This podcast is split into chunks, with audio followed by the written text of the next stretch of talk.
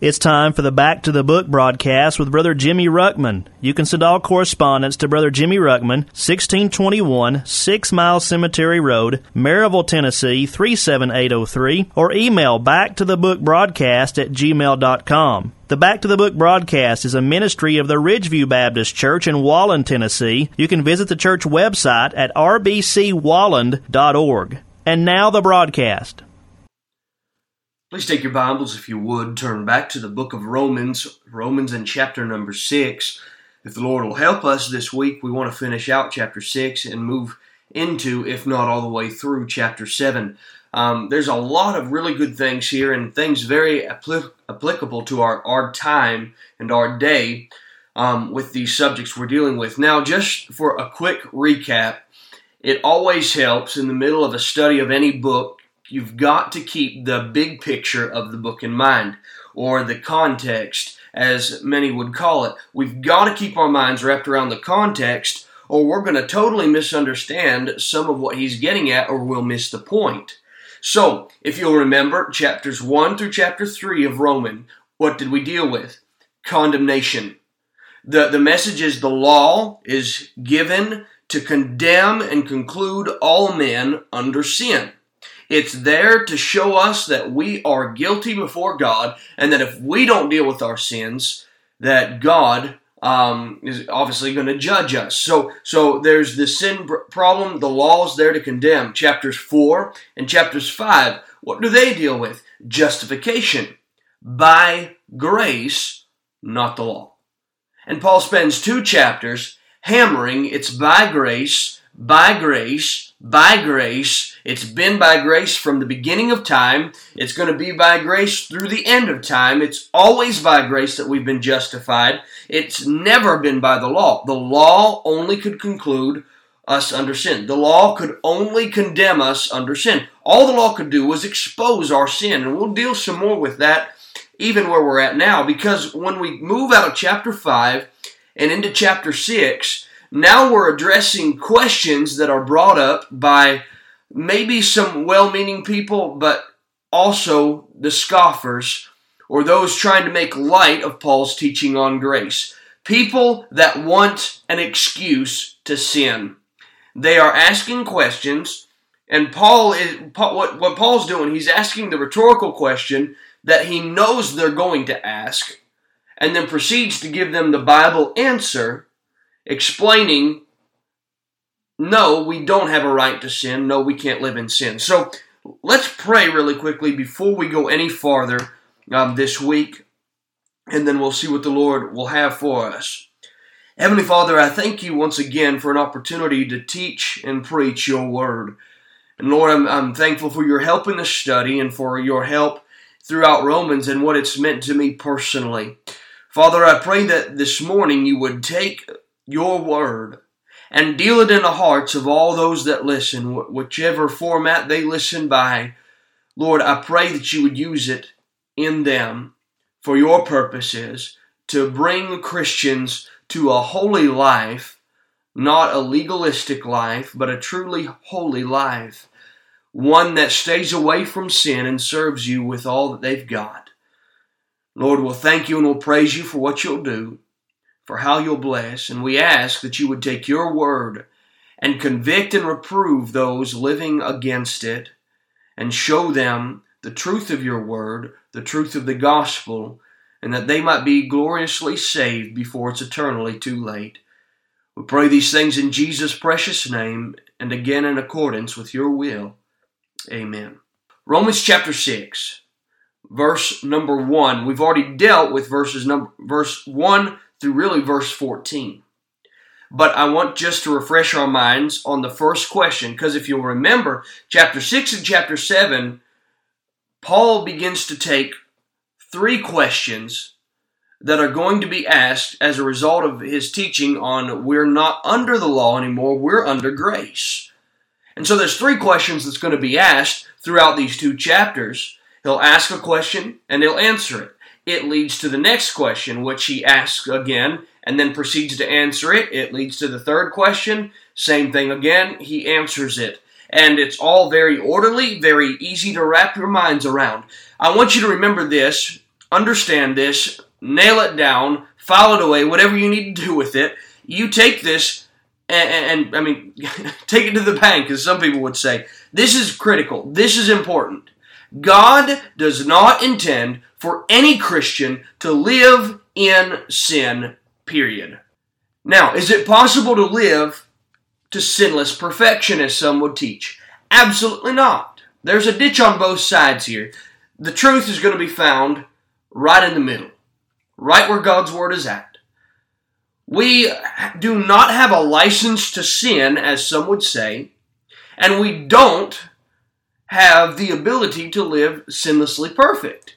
We have the power at our disposal. The problem is we're human, we're flesh, and at some point, somewhere, we're going to fail because of that. God has delivered us from the power of sin. He has not saved us yet from the presence of sin. That won't happen until we die and go to heaven. When God will finally remove us, uh, or remove the ability to sin from us, and then I, I guess after, maybe you could say even in the millennial reign, we'll be free from the presence of sin in our life and any sin externally, I guess you could say, would be judged. But that's a totally different subject for another time. This is what I want you to see. The first question that was asked. He says in the end of chapter 5, but where sin abounded, grace did much more abound. So, somebody looking for an excuse to sin or misunderstanding the purpose of grace, here's the question they're going to ask well, shall we continue in sin that grace may abound? If grace that much more abounds when there's sin, well, then let's just keep on sinning more and more and more so grace can abound even more and more and more. If that is your desire, then you've got serious heart problems. Here's Paul's answer Shall we continue in sin that grace may abound? What do we say? God forbid. How shall we that are dead to sin live any longer therein? God doesn't intend for the believer to live in sin. And then we spent much time dealing with several things that grace does in our heart. Grace, let me just run over them really quickly. Grace makes us a new person. Grace gives us a new purpose. Grace puts us in a new position. We're in the family of God where our purpose is to serve God. Um, grace gives us a new power, or the power of the Holy Spirit in our life, or that power of the resurrected Christ that is power able, that broke the power of sin, that enables us to live right. And then grace gives us a new practice and makes sin a choice in our life. Grace, the intention of grace, is not at all to free us to sin. Rather, it was to free us from the bondage of sin. That's important because now we come to verse number 15 and Paul asks his next question, which stems from what he's just been teaching. He says, For sin shall not have dominion over you, in verse number 14. He says, For ye are not under the law, but under grace. What then? Shall we sin because we are not under law, the law, but under grace? Very similar question um, to the first one in verse 1, but it's a little bit different in verse 1, you could almost say, Paul said, they ask him, well, can we continue in sin that grace may abound? And Paul says, why? How? I should say. How can we? Positionally, spiritually, we're dead to sin. Now we're alive to God. And God changed our nature. If there is a desire to sin, and I'm not talking about the flesh side of us, but we know we've got two natures on the inside of us, those of us that are saved.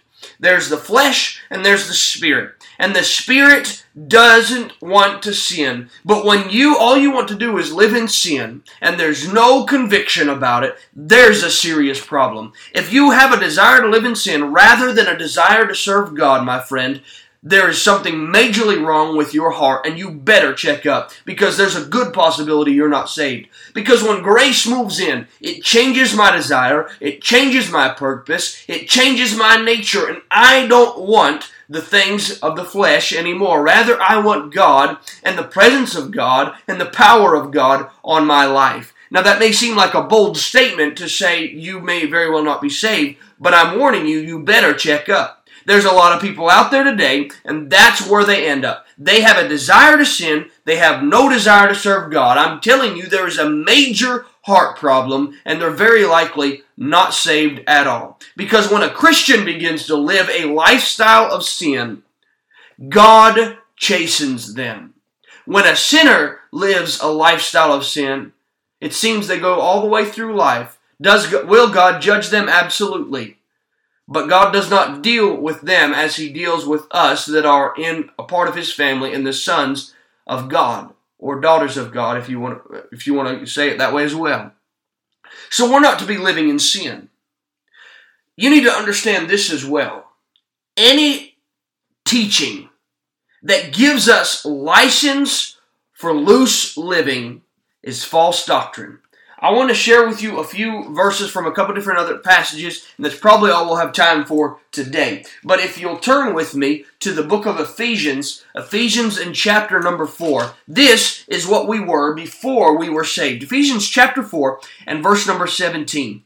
He says, This I say, therefore, and testify in the Lord, that ye henceforth walk not as other Gentiles walk in the vanity of their mind having the understanding darkened, being alienated from the life of God through the ignorance that is in them because of the blindness of their heart, who being past feeling have given themselves over unto lasciviousness to work all uncleanliness or uncleanness with greediness. Now understand the meaning of that word lasciviousness means looseless, irregular indulgence of animal desires, wantonness, or lustfulness it also could, carries the idea of another word called licentiousness, which means excessive indulgence in liberty that comes along with a contempt for the just restraints of law, morality, and decorum, or in other words, our speech and character. Good speech and good character, I should say. There's no restraint.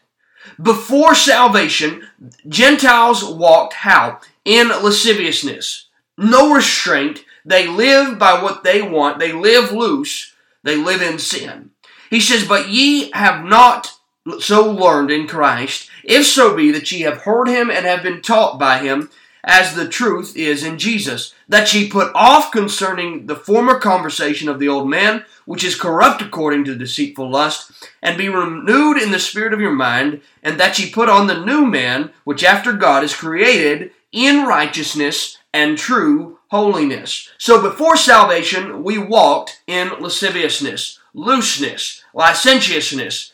We wanted to live in the flesh and we had contempt for any law. That's important because then you turn to 1 Peter with me if you would. 1 Peter in chapter 4.